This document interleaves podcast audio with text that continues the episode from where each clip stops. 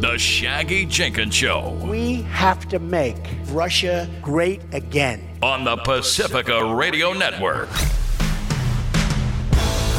It's the Shaggy Jenkins Show on the Pacifica Radio Network. Welcome to it. Uh, today we've got a lot of stuff to cover, including insanity from Fox News. Yeah, that's still going. Uh, insanity from our president. Hey, why not?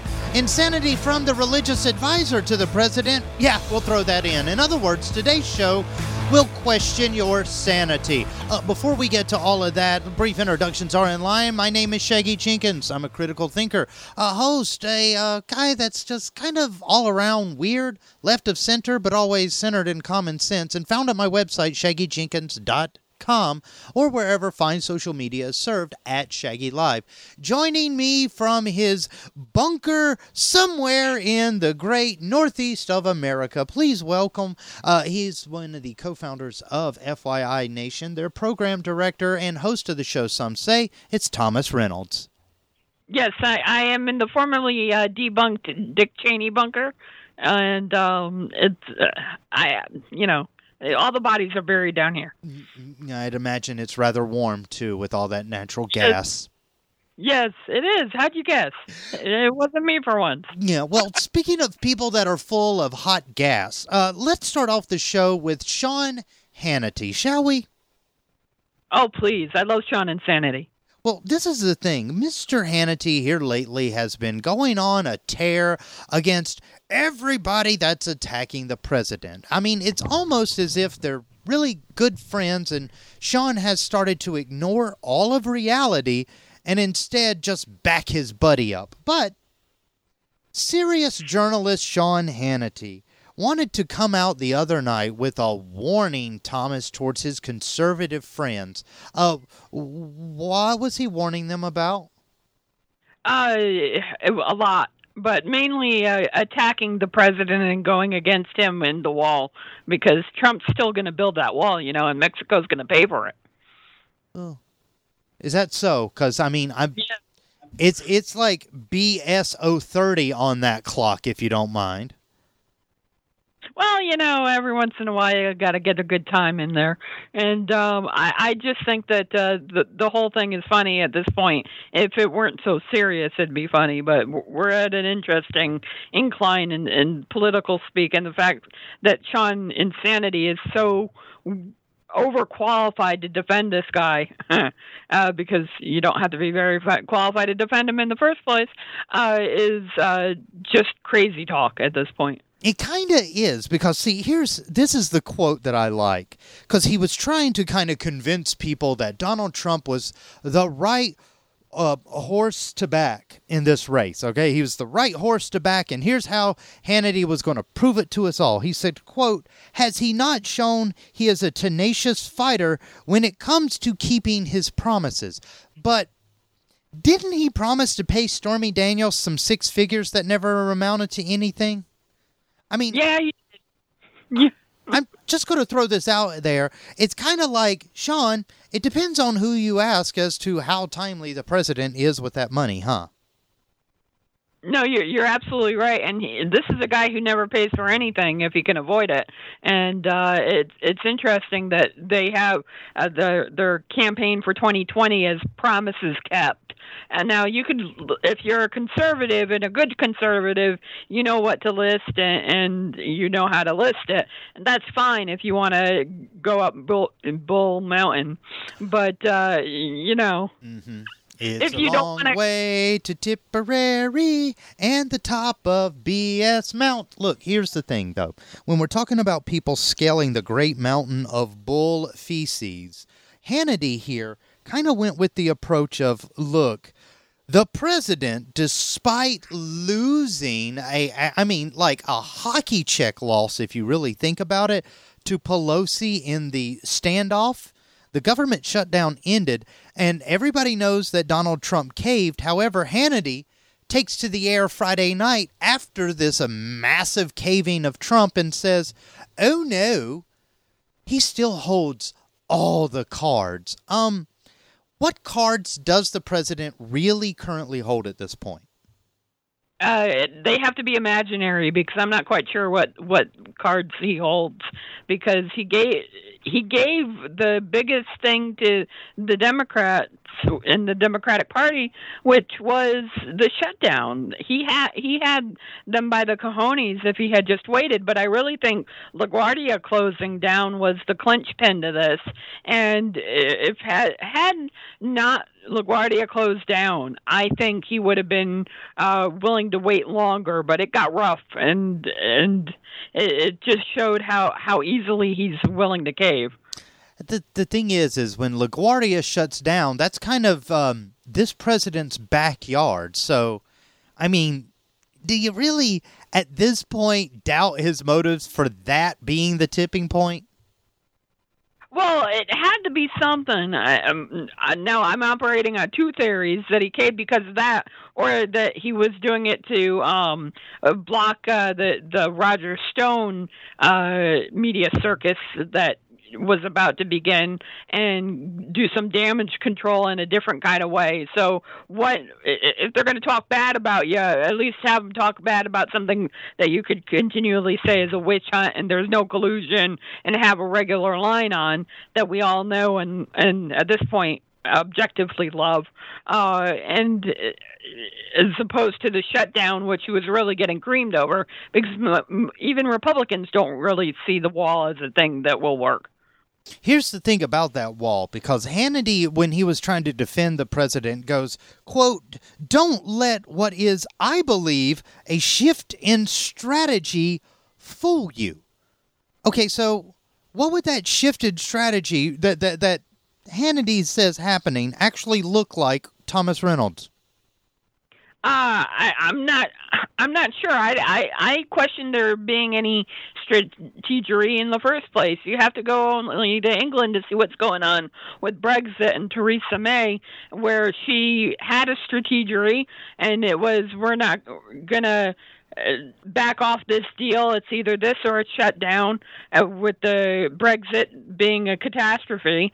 And then she went to Parliament and was like, well, let's back off what I had said and we'll give it to, all to you. And she's turning around and saying, well, I'm listening to you now. It's the same thing. The same nonsensical uh, B S is happening in England with their uh, Trump-in address as opposed to what's happening here. There's no rhyme or reason to it. Mm. Well, the, the thing is, is that Hannity says that he does know reasons. He goes, quote, "I don't have any doubt all, at all. The president is going to fight as hard, if not harder, for the money for that wall." Now, here's the thing. The last fight that, that, that he engaged in spent thirty-five days of our U S government in partial shutdown. That cost the United States government permanently right now is what we're looking at, a figure of around three billion dollars, and damaged the economy temporarily in excess of eleven billion dollars.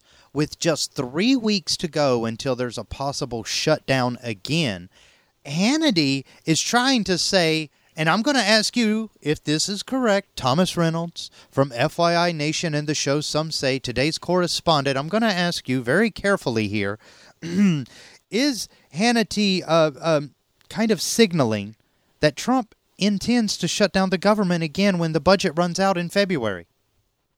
Yes, because just like Theresa May and Trump in address, we have uh, two people who are okay with calamities, whether it be him doing the shutdown or her going to a hard Brexit, which will crush the economy of Great Britain. Neither one of them seem to care about the uh, the consequences, and they don't seem to understand what is truly going on with both parties, because you you have the Democratic Party in the in this situation completely uh, dog walking the president of the United States.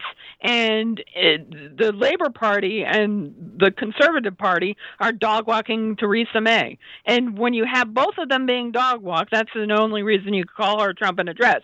So you have both calamities, and neither person in both examples care about the outcomes of them being calamities. Can can I just take a little break from the show and say that I have learned something very interesting about you, Thomas Reynolds. You're a fan of Cardi B, aren't you? Oh, I totally am. Totally am. Oh, okay, because I, I notice you used the term dog walking. And, okay, I'm just going to throw this out there.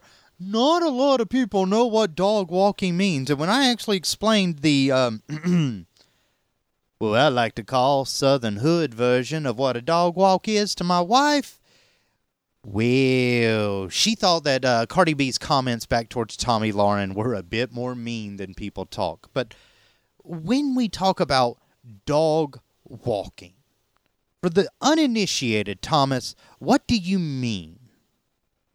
Uh, well, my version of it is probably a lot more cruel, but ba- basically uh, getting slapped in a way that um, rhymes with witch and walked all over. Um, and it, to me, they dog walking is t- trouncing a person.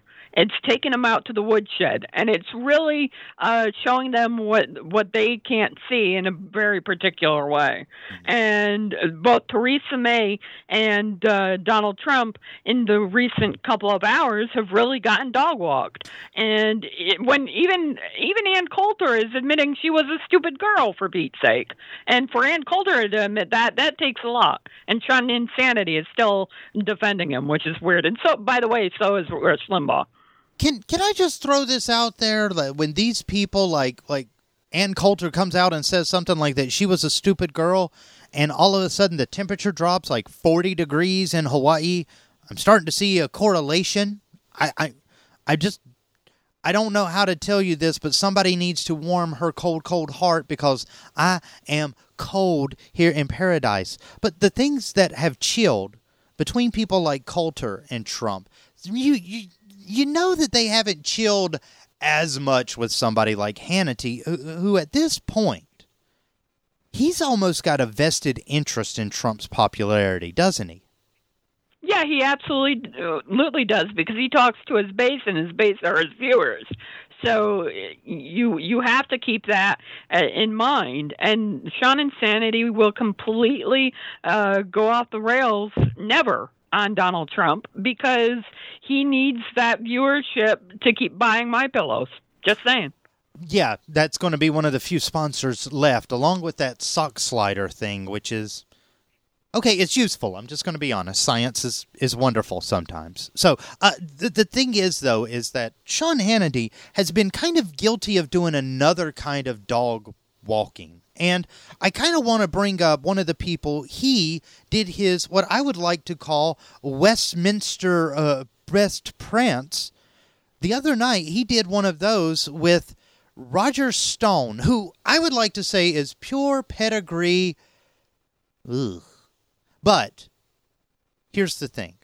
Because Sean Hannity's defense of the president has always kind of likened him to be like, oh, you guys don't know the real picture. You guys don't know the real picture. But when he interviewed Roger Stone, there wasn't really a a way that he could spin this into a good fantasy, quote unquote, his version of the real picture, was there, Thomas? No, and, and Roger Stone is one of these dudes who come out swinging hard, and they just get the, the if there's a hole, they dig it. And he digs his own hole. And you don't believe, I mean, this is a guy who said that uh, he was treated worse than Osama bin Laden. Now, for those who don't remember, Osama bin Laden was thrown into the into the into the sea and um, uh, shot in the head. I, I don't see any gunshot wounds on uh, Roger Stone, uh, and, and I don't see any mistreatment. And Roger Stone is the one guy who said uh, on the courthouse uh, steps that he was treated really nicely by the F B I. So which which is the real Roger Stone? That's what I want to know. Yeah, because here's the thing. This Roger Stone that appeared on Hannity the other night kind of seems um, I want to say detached from reality. Is that a safe way of putting it? That's that's a kind way of putting it. Hmm.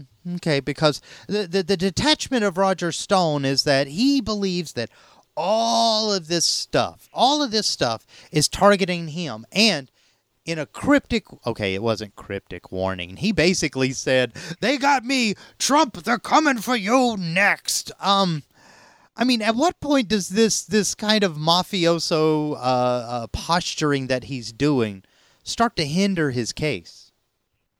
Um, well, I think at the very beginning of it, but this is, he's talking to an audience of one. You got to remember, Roger Stone is talking to the president. He knows this. Roger Stone is not a stupid man. He's abnormally crazy, yes, but he's not stupid. And he's talking to Trump, and the best way to talk to Trump in his, is in his own language, which which is mob speak, because if you're in the good, Goodfellas. Mm, yeah, and I mean, the, the the thing is, is that Stone has always kind of been one of the good friends of ours, not quote-unquote friends of theirs, which, by the way, fascinating world of mafia, those two things mean the difference between life or death. Ooh, yeah, yeah, and, yeah, go for it. it. No, you're absolutely right, Shaggy, and, and the the worst bit about this is all you have to do is to watch uh, a movie like The Goodfellas and, and see where these people come from, because The Goodfellas is as close to real-life accuracy you're going to get with mob. And these people do not care about anything but themselves and what they can get out of you. It has no uh, singular thing but them. Roger Stone only cares about him and his hide, and maybe if we're lucky, his wife and dogs, if you believe his statements about them. And that is the... Mo- I mean, I still can't get Steve Martin out of my head when I look at uh, Roger Stone after that great way he did the uh, skit on S N L this past weekend. It was absolutely tremendous. And I, I, I just, I just see Steve Martin now with Roger Stone. Pardon me? Yep, exactly. Now, this is the thing.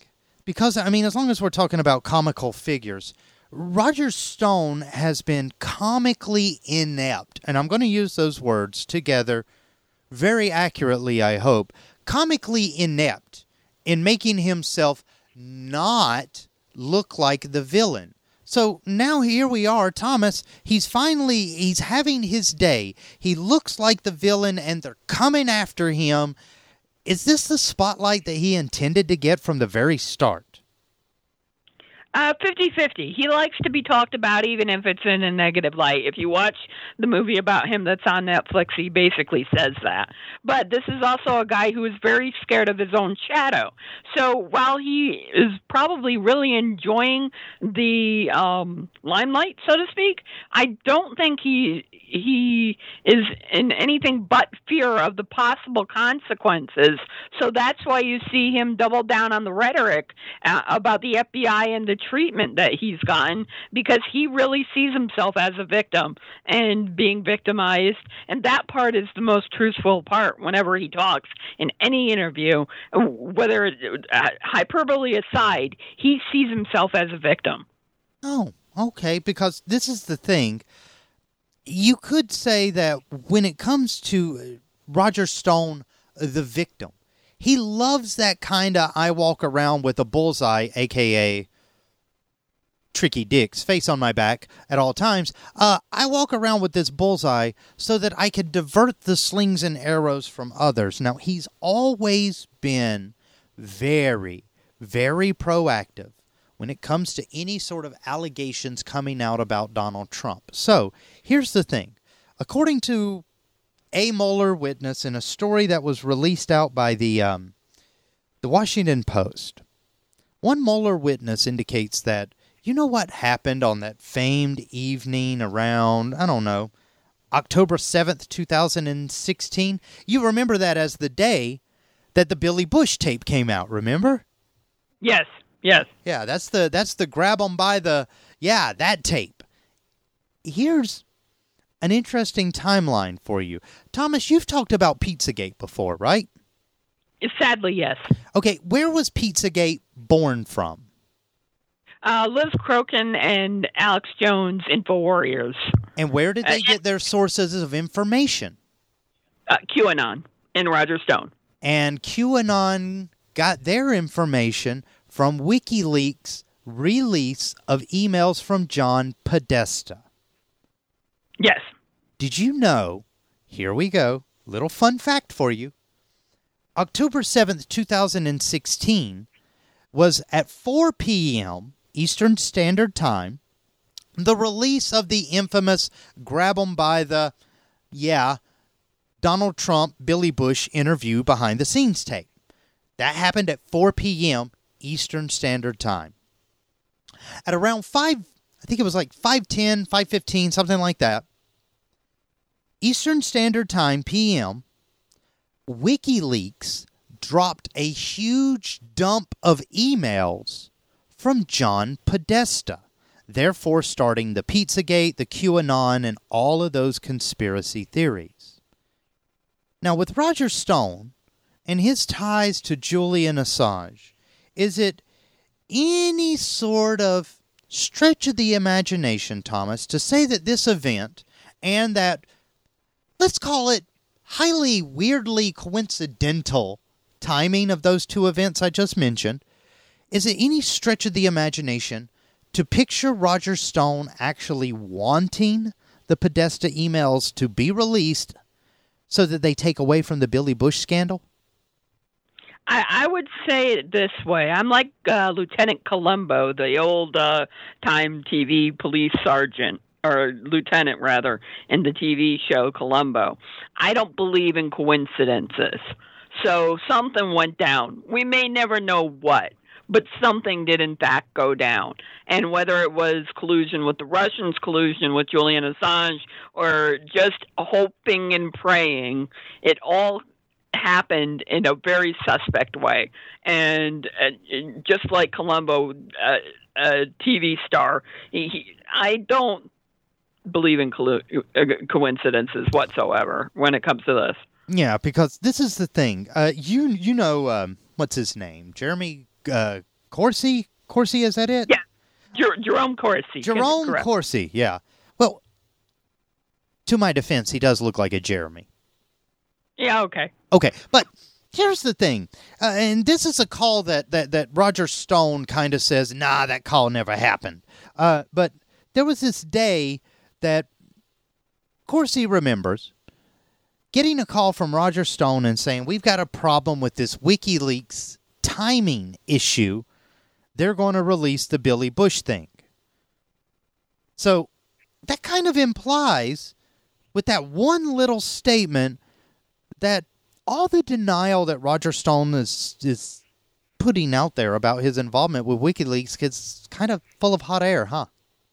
Yeah, no, absolutely. And you know what? If I'm going to be a betting man on anybody who's going to turn on anybody, it's going to be Jerome Corsi over Roger Stone. Because Jerome, playing victim is really good for these guys, but nobody believes they're a victim more than Jerome Corsi. Now, Roger Stone, as I said before, may believe he's a victim in all this, but Jerome Corsi will throw Roger Stone under the bus with everything that he didn't remember five minutes ago that he now remembers to be able to help himself to get out of this. Because you can, in every interview, the difference between Roger Stone and Jerome Corsi these days, Jerome Corsi is scared. He is nervous. He doesn't want to spend a day in prison. So whether truthful or not, they're going to be able to find out through the text messages and the emails between these guys how legitimate. Now, I didn't say truthful, but legitimate whatever Jerome Corsi comes up with is against Roger Stone. So Roger, if I'm a betting man, Roger Stone should be very afraid of Jerome Corsi. And the fun fact about all this, the guy who brought them all together, Alex Jones. And it all ties in, and I've been covering this rat S O B uh, since day one on my show, and uh, now I'm glad I have good reason. Yeah, this is the thing about all of this, because I'm just going to go ahead and, and give you a pop culture reference when I think about all of this. This reminds me a lot of The Prisoner of Azkaban, whereas, you know, Mueller, let's say, is going through and trying to find uh, the absolute truth, and Corsi is Scabbers. Let's just throw that out there. He is the rat with the missing toe, and it's not going to be too long before he starts ratting on everyone around him. Thomas, am I wrong? I think you're absolutely right. I think, uh, again, I go back to the interviews. Even uh, in the safe space of Ari Melber and M S N B C, where Ari is probably the sweetest guy that you could do an interview with, and even if he doesn't agree with you, he's still trying to be nice to you. He's scared, man. And Roger Stone is putting on an act. And so I, b- I believe the guy who's scared is going to be the one who uh, goes overboard and uh, does does the dirty deed before Roger Stone would. Not to say he wouldn't, but I think uh, Jer- Jerome Corsi is going to be the one to break first. Hmm, well, I tell you what, speaking of breaks, you know what time it is, don't you? Uh, time for a break? Yeah.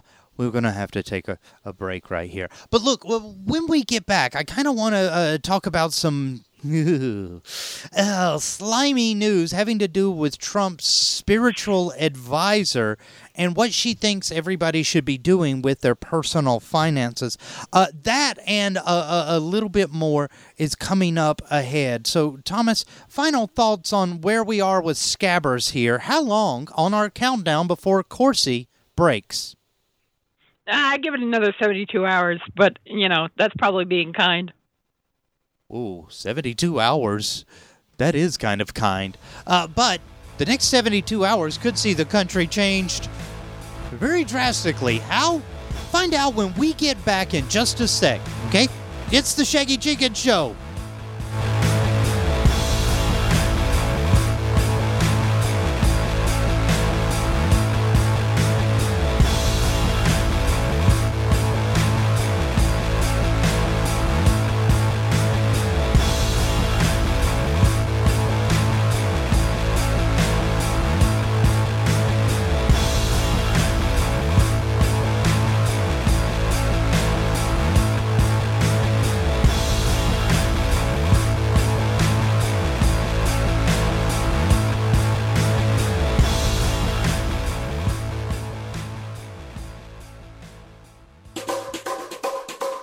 Hi, I'm Scientific American podcast editor Steve Mirsky, and here's a short piece from the January two thousand nineteen issue of the magazine in the section called Advances, Dispatches from the Frontiers of Science, Technology, and Medicine. The article is titled Quick Hits, and it's a rundown of some science and technology stories from around the globe, compiled by editorial contributor Emiliano Rodriguez-Mega. From Italy. Europe's most relentless volcano, Mount Etna, is slowly sliding into the sea under its own weight. If part of it collapses suddenly, researchers say it could trigger mega tsunamis in the Mediterranean. From Indonesia, the construction of a hydroelectric dam and power plant in North Sumatra's Batang Toru forest caused orangutans from an endangered, newly described species to flee the project site. The government has sent guards to monitor the apes, which have built their nests on local plantations. From the Netherlands, a court of appeals in The Hague has ruled that the Dutch government needs to take action to help stop climate change. The ruling states that the country must reduce greenhouse gas emissions to at least twenty-five percent below nineteen ninety levels by twenty twenty. From Kazakhstan, an astronaut and a cosmonaut escaped a Russian spacecraft that experienced a launch failure shortly after takeoff. Nick Hague and Alexei Ovchinin landed safely after their capsule made an emergency separation from the rocket. From Papua New Guinea, health authorities detected the first polio outbreak in Papua in eighteen years. The three cases were identified in Morobe Province, where sanitation is limited and vaccine coverage is low. And from Bulgaria, the world's oldest intact shipwreck was discovered at the bottom of the Black Sea off the coast. Radiocarbon analysis suggests the wood vessel dates back to four hundred B C. That was Quick Hits by Emiliano Rodriguez-Mega. Get involved, get informed. This is the Shaggy Jenkins Show on the Pacifica Radio Network. It's the Shaggy Jenkins Show on the Pacifica Radio Network. Welcome back. If you've missed any part of this show and want to catch up on it, it's very easy to do. Just look for us. We're darn near everywhere on the internet. You can find us on your favorite podcasting services. You can find us over at our website, shaggy jenkins dot com, or find me on social media at Shaggy Live. I really need to start posting again on social media more frequently. Uh, joining me is a guy that is, uh, I would say, active, almost overly active sometimes on social media. Please welcome the overly social but well-spoken. He's from F Y I Nation, and the show, some say, it's Thomas Reynolds. Welcome back. Thanks, Shaggy. Yes, I have a problem, and I'm not afraid to admit it.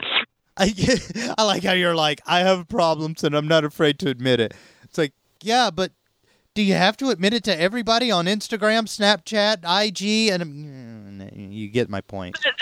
That's the fun, though, man. That's the fun. You know, I, I just as far as social media goes, I've not really learned how to do it properly. So every time I want to complain f- about something, I put it on Pinterest. I don't know how the internet works. Uh, Clearly. This is the thing. As long as we're talking about people that don't know how technology or the internet or, you know, common sense works, uh, I want you to lead me through the story of Paula White. Now, you know who, who Paula is, right? Oh, I love Paula White. She is an evangelical uh, minister, and she is the runner of the president's Evangelical Advisory Committee. And for those who don't, don't know what that is, it's a committee where uh, basically uh, the the evangelical Robert Jeffries of the world pray for the president, lay hands, and ask for money, because that's what they do best in prosperity gospel religion. Mm.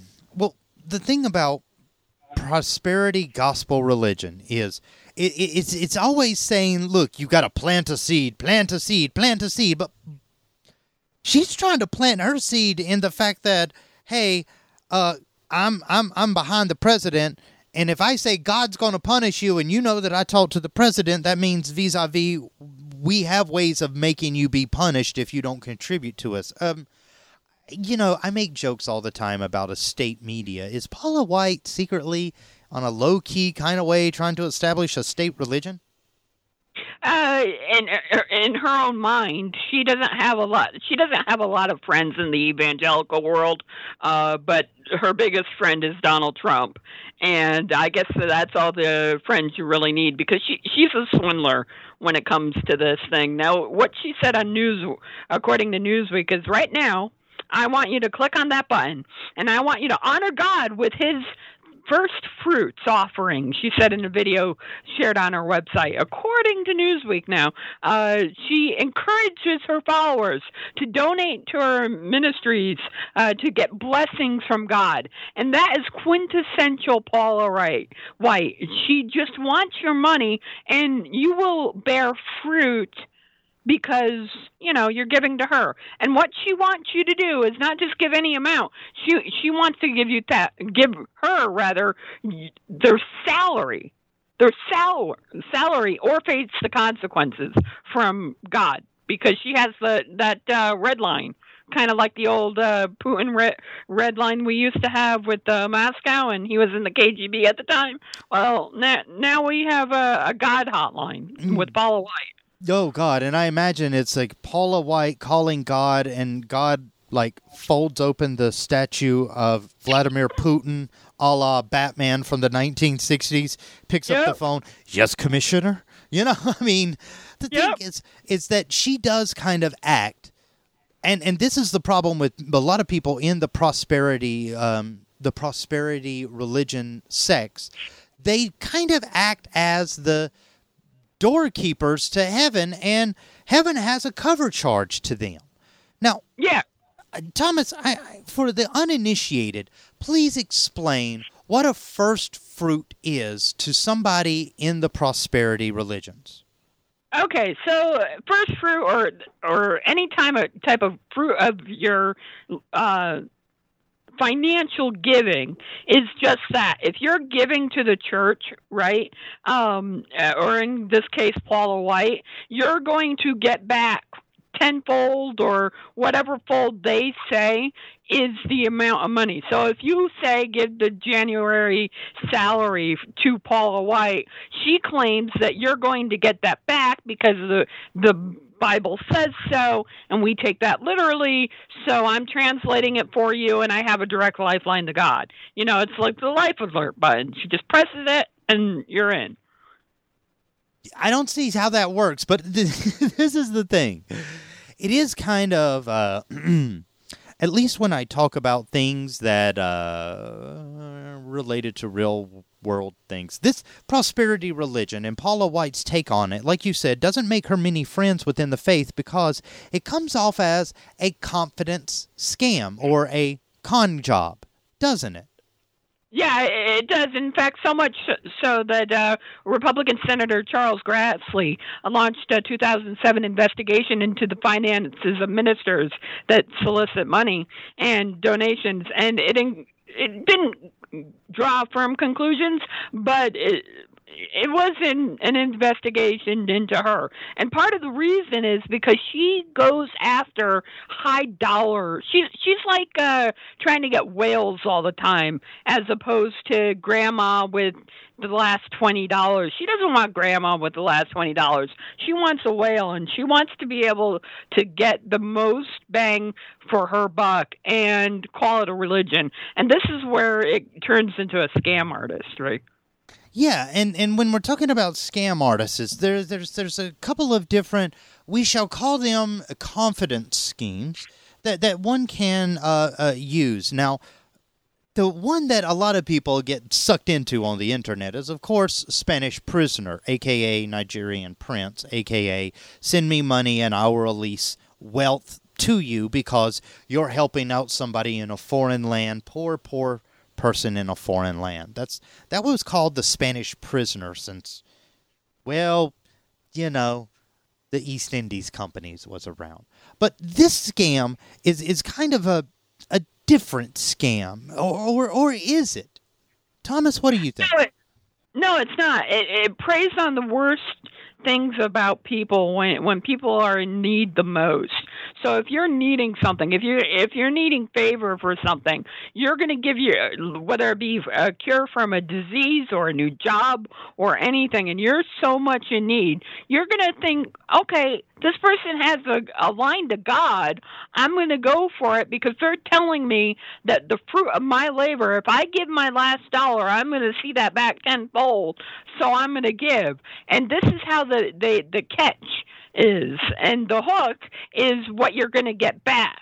So you can justify giving all that money to the person. It's it, it's sick and insidious. It's as bad as the guy who sends you an email and says, I know what you did on your computer. Send me Bitcoin money. And they may or may not know anything, but they're using that threat so you justify giving away your money. It's it, it's a different different kind of threat, but it's equally insidious. Now, here's the thing. As long as we're talking about con jobs or confidence schemes, I am going to give you the either, ready, either the steps of the process of the prophecy, faith, preachers, or the steps of a confidence scam. And I want you, Thomas Reynolds, host of Some Say and one of the co-founders of F Y I Nation dot com. I want you, Thomas, to be able to tell me which I'm talking about. Now, here's the stages I'm going to give you. First, there's the foundation work, which involves making a lot of preparations, including like hiring assistants, finding a space to do it all in. Then there's the approach. That's where you actually go out and you say, hey, I've got something to tell you. You you know, you're you're approaching people.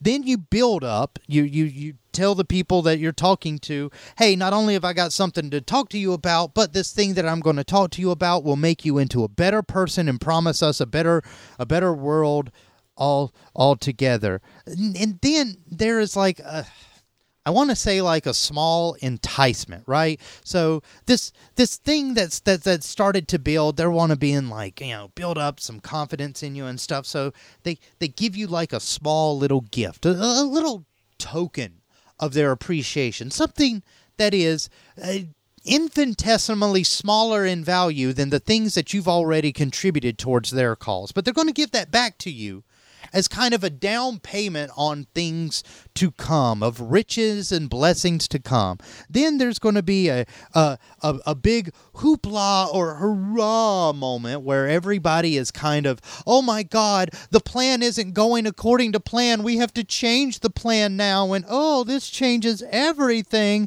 And then there's the, what I like to call the, the, the, the in and, and in. Not the in and out. That's something else. Make your parents explain it to you, kids. It's not my job. The in and in. This is where the, the conspirator, who's kind of, you know, in on it, and, and, and all of the stuff that, that, that the actors, the workers and everything, this is where everybody says, okay, well, because of the crisis, we're going all in. And then they look at everybody else and it's like, are you all in too? Because we're all in. And that's where the payoff happens. Did I describe a con job or faith philosophy or yeah, uh, prophecy? Sorry. You you described both very accurately. Um, it, it also sounds like a particular church that I, I don't want to uh, getting followed by that Leo Remini used to be in. Um, so it, it it evolves in a lot of ways. So this is not this is a tried and true method because it, it, you always have that hook, and once you have that hook, you grab the person and you use them until they're leak no longer leaking and they're dry. So they're a dry well. And that's what makes this so horrible because, you, you know, the, the email scammers and you, things like that are usually one and done. But these people in the, who preach prosperity gospel like Paula White, she is never done. She continually makes money off of something that could be good and really help people. And somebody who is a member of a church, it really makes my skin crawl because if I walk into a Catholic church or an Episcopal church or most normal churches, they don't ask for money. They'll send a little basket around, but they're not telling me I'm going to be damned to hell if I don't give a thousand dollars or even worse, my entire salary for the month because it's the new year like Paula White did. She's actually selling uh, something that is completely insidious and wrong. Now, this is the thing, because when we talk about insidious and wrong, I, I don't know how to tell you this, but the the steps that I was just going through, those are verbatim from Wikipedia. That's that's that's how to run a con job. But you compare it to how the faith or the fruits, first fruits, or uh, what do they call it? Uh, prophecy. Prosperity God. Prosperity, prosperity God. Yeah, the prosperity gospel followers. If you look at the, the ways that they do things, and I'm going to take an example of somebody that I knew in the nineteen nineties, uh, Tillman, Roger Tillman. You remember him? Oh, yes. He, he's my favorite farting preacher. Yeah, well, this is what he would do when he would go up to to, to build his congregation. Of course, first there was the foundational work where he got he got a couple of other of the T V evangelists and stuff to kind of go in with him and say, hey, this Roger Tillman, he's a miracle worker, he's a good guy, blah-de-blah-de-blah-de-blah. That was all the foundational work. Then he started approaching people and saying, come to me, come to me, and I'll heal you. Send me your letters, remember? Send me your letters, and I will give you answers and things like that. And that, that started to build up the approach. Of course, the build-up that he was using was, give to me your first fruits. Ah, ha, ha, ha. There we are again. Give to me your first fruits. Give to the God ten percent and, you know, higher through me at my church, and great things will come your way. And just to prove it, this is where he did the payoff or convincing. Just to prove it, I'm going to send you one of my specially blessed Roger Tillman Bibles. And and yep. re- remember the Bibles and then the blessed necklaces and stuff? And they were supposed to be worth like fifty dollars, sixty dollars, but it, they, they could have come out of a gumball machine. Yep. Or a Cracker Jack box. Right. So that was the payoff that, that, they, that he would always do. And then, like, every so often, and I want to say once a financial quarter, he would come up with the big hoorah, the big hoopla, a tragedy. Oh, something is talking to me with the spirit and everything like that, and I need money now. Give me money, give me money, give me money now. And then he would have other evangelists like uh, an Oral Roberts or a Jimmy Swaggart, the co-conspirators, come in and tell everybody, hey, Roger Tillman, he knows what he's talking about. Send your money now, and boom, everybody would split with the cash. And then the next financial quarter would roll around and the whole scheme would start over again. So when Paula White tries to use the pulpit for that type of purpose, is it any surprise that she's Trump's spiritual advisor? No, it's a, actually a fitting job for her because he, he is completely lacking in any type of spirit, spirituality, and so is she. Mm, yeah, well, th- now, here's the thing, because I know a lot of people are going to be listening to this show and it goes, oh, God, here's Shaggy downing something again. And mm-hmm. Please understand that I actually came from a sect of the Pentecostal church rooted in the seed, what we used to call seed faith, okay? You plant your seeds in the church and it, it grows. But the thing is, is that you had to keep planting seeds. And then, then the seeds got a lot more expensive as time went on. And when you couldn't plant any more seeds anymore, the church would basically tell you that you were out of blessings. Nothing grew in my garden, plenty of seeds. So when I talk about the frustration of it, I'm just saying that it comes from a very educated place. So this is the thing, Thomas, when it comes to people like Paula White that use the pulpit and use the kind of Christian uh, uh, tenets, as they were, behind her to say, give unto me or God will punish thee. Um, what does it take for them to kind of get their, shall we say, holy comeuppance? Uh, good question. I'm not quite sure. Uh, I... I, I... It, it's frustrating because I, I don't think they ever will because it's shrouded in re- religion. And I think they'll just be able to take advantage of people as best they can because there's always going to be that sucker in the room. So I, I don't think they're going to get get anything as far as what you're hoping for unless we have people like you and me pointing out the tragedy in all this. Yeah, because here is the tragedy. These seed faith religions have taken from senior citizens, vulnerable senior citizens, countless of thousands of dollars. Things like, send me a five dollars and I'll cure your cancer. Yeah, that used to be said on a broadcasting entity until, well, certain people stepped up and said, hey, religion is religion and freedom of speech is freedom of speech, but that is that is a fraud, fraudulent claim. Yeah. But uh, the, the the thing is, is that I, I kind of want to illustrate about all of these things is that they do have a mentality of preying on a certain weak sector of people. And when Paula White is kind of known in the circles as the uh, top political Christian in the land, it kind of damages other members of other faiths and even within the Christian religion itself.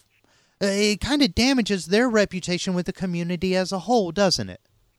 Yeah, absolutely. And that's why there are a lot of people who are legitimate, uh, don't legitimize her. And even ironically enough, there are some people in uh, the prosperity gospel circles who see her as a fraud that she is, which is always strikingly weird when, when that happens. Yeah, I know. It's just kind of like... Uh... Well, there's this whole story in the Bible about Jesus and a whip and some thieves and temple. Yeah, yeah, yeah. Go read it yourself if you're interested. Look, here's the thing.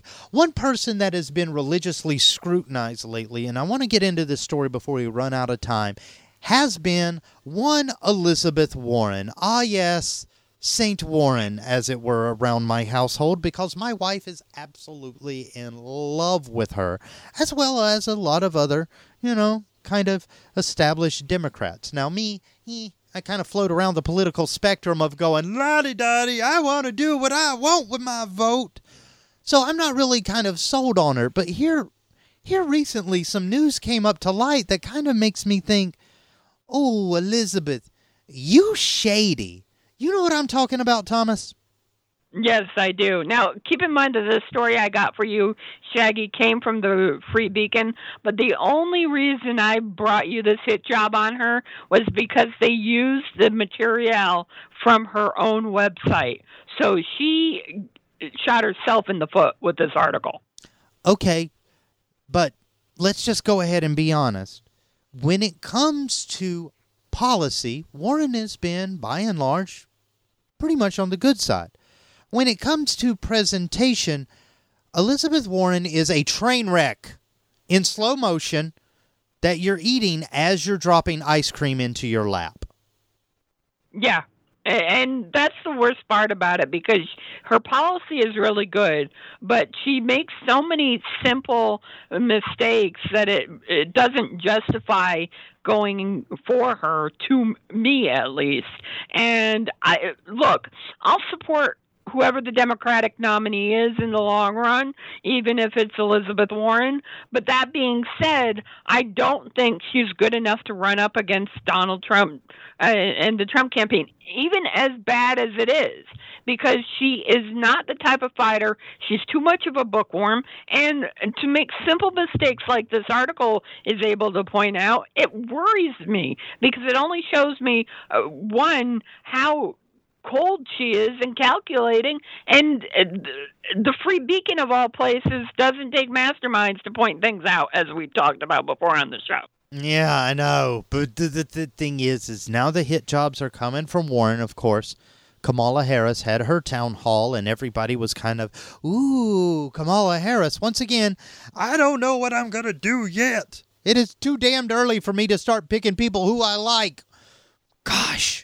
Elections need to slow down, y'all. But the the thing is, is that when it comes to Warren, a lot of people are, are kind of already figuring out the kinks in her armor. And when you have people going after a candidate this early on in the cycle, how likely are they to survive past a primary? Well, the, the problem with this particular thing is it, it shows her blatant hypocrisy with um, with the finances and the financial system.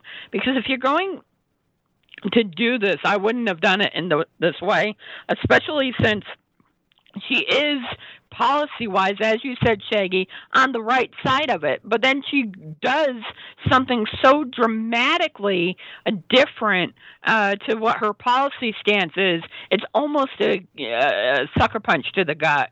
It really is, and it really, it really frightens me when it comes to what her um, willingness to do is with other things, like. For example, is she for, really for Medicare for all, or is she saying it because it's convenient and it's like Donald Trump's wall? It's never going to actually be done.